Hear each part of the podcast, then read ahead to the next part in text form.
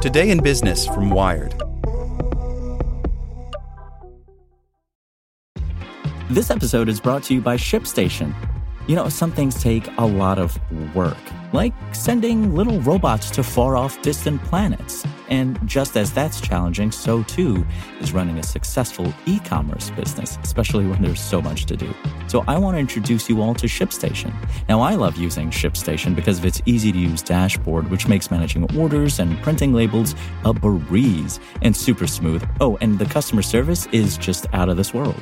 It's exactly what you need to help grow your business. Sign up for your free 60-day trial at shipstation.com slash technews. That's shipstation.com slash technews.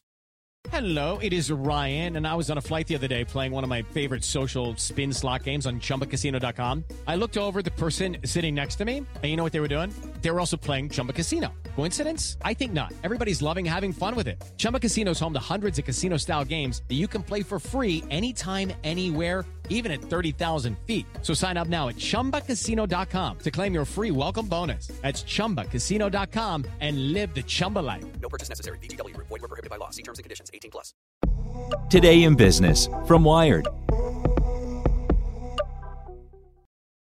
Support for this podcast and the following message comes from TD Ameritrade. Meet their newest trading platform, thinkorswim Web. It has all the essential tools and strategies in a streamlined interface. No download necessary. thinkorswim Web. Trading streamlined. Visit tdameritrade.com slash thinkorswimweb to get started. Apps are now putting the parole agent in your pocket. The pandemic has stirred interest in smartphone software for remotely monitoring parolees and people on probation, but the approach has raised alarms. By Sydney Fussell. For decades, parole and probation officers have supervised people on house arrest, parole, and probation remotely with GPS enabled ankle bracelets. Now, as a pandemic deters person to person contact, remote supervision in criminal justice is moving to a new frontier the smartphone. Services such as TrackTech and Uptrust mimic more well known forms of remote supervision like ankle monitoring, but instead are installed on phones as a condition of release. These apps monitor juveniles and adults alike on parole, probation, or pretrial release. Parolees can connect with case officers through text or video. GPS features track whether a parolee has kept a consistent schedule, moving only between work and home. Officers can place geofences around off limit spaces, like liquor stores or gun stores, and receive notifications if a parolee gets too close. These startups claim remote monitoring is safer amid the pandemic and helps people avoid violating parole conditions. But critics call the field a form of e-carceration, a sanitized but still dehumanizing form of imprisonment.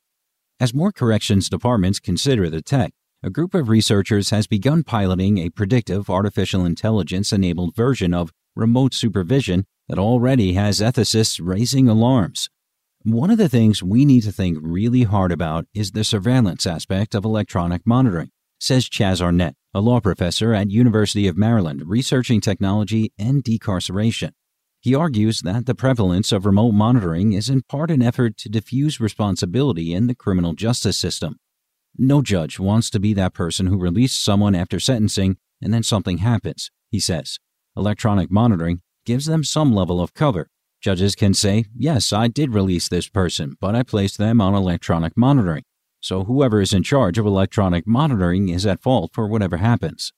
That would usually be probation or parole officers, who must monitor a lengthy and shifting list of conditions for parolees, meeting with sponsors and supervisors, surprise drug tests, proof of a steady job and stable housing, avoiding liquor stores and attending support groups, among others. These conditions are ostensibly meant to keep recently released people on the straight and narrow, but in practice, they become their own set of responsibilities. Parolees risk a technical violation if they run afoul of these rules, a one way ticket into jail or prison. Supervisory apps make it easier to explain extenuating circumstances to an agent. You need to work overtime to pay rent, but that means missing an AA meeting, for example. But also increases surveillance, Arnett says. You end up being in greater contact with them than you would if you weren't on this level of monitoring, he explains. These technical violations drive huge numbers of people into jails and prisons. Nationwide, almost one in four admissions to state facilities are due to technical violations, according to the Council of State Governments. This is the first problem these apps say they're trying to fix.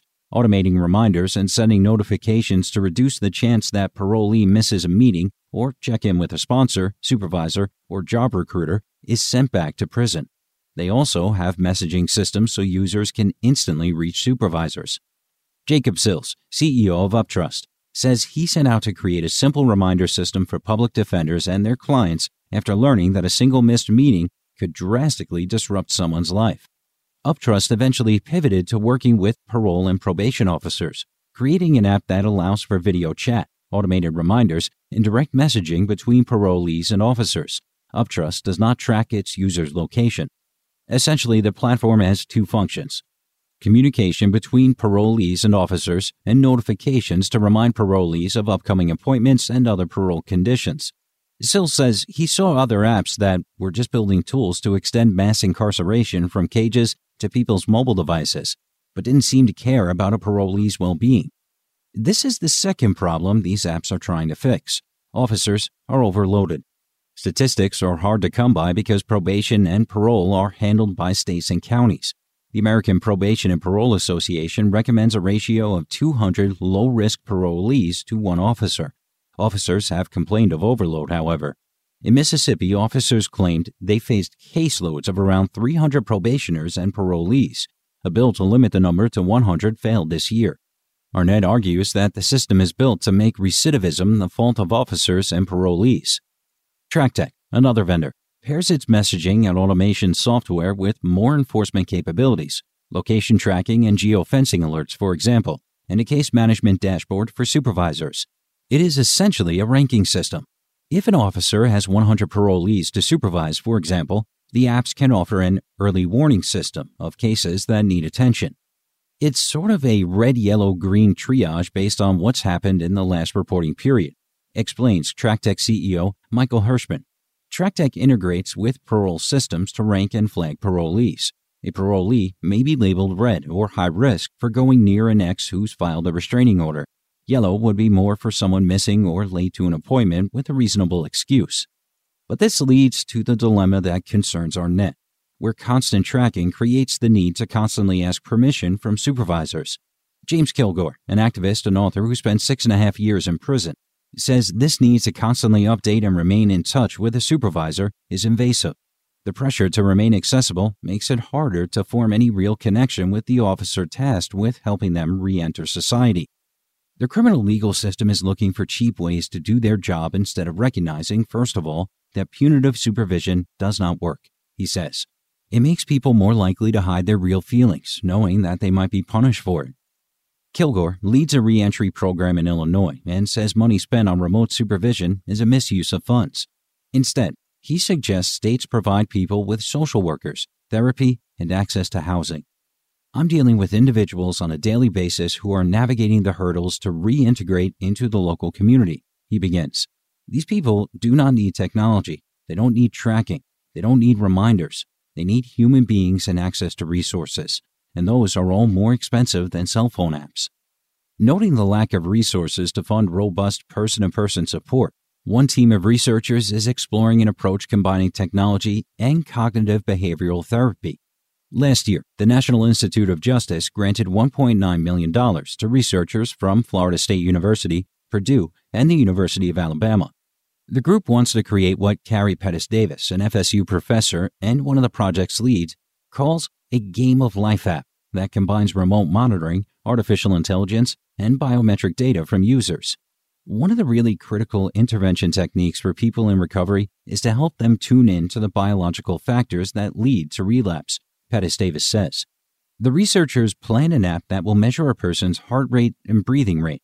When those increase, that can signal stress, such as a temptation to use drugs or alcohol. The user may not know their own triggers, and the app could, in theory, notice them, and help build better habits.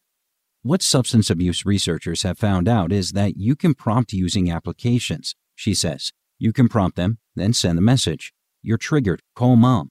She cites a client who struggled with an addiction to crack cocaine. During support therapy, the man, a heavy smoker, mentioned that the sound of his lighter clicking often triggered cravings for the drug. By focusing on his smoking habit, he made strides in curbing his addiction.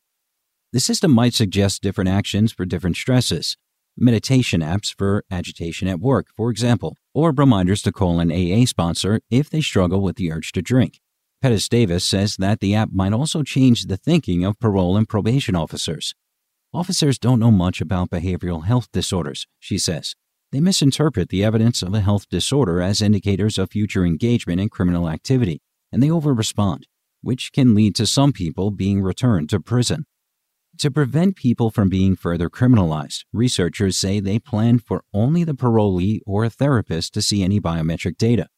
Umit Karabiyik of Purdue University, another researcher on the project, says the system aims to help parole officers reduce the burden to handle these participants.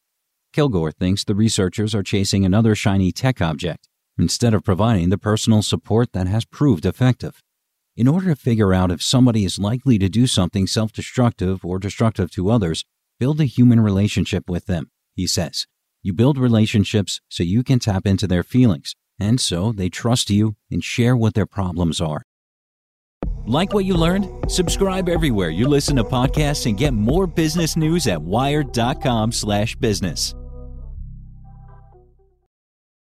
It is Ryan here, and I have a question for you. What do you do when you win? Like, are you a fist pumper? A woohooer, a hand clapper, a high fiver. I kind of like the high five, but if you want to hone in on those winning moves, check out Chumba Casino. At ChumbaCasino.com, choose from hundreds of social casino style games for your chance to redeem serious cash prizes. There are new game releases weekly, plus free daily bonuses. So don't wait. Start having the most fun ever at ChumbaCasino.com. No purchase necessary. Group. Void were prohibited by law. See terms and conditions. 18 plus.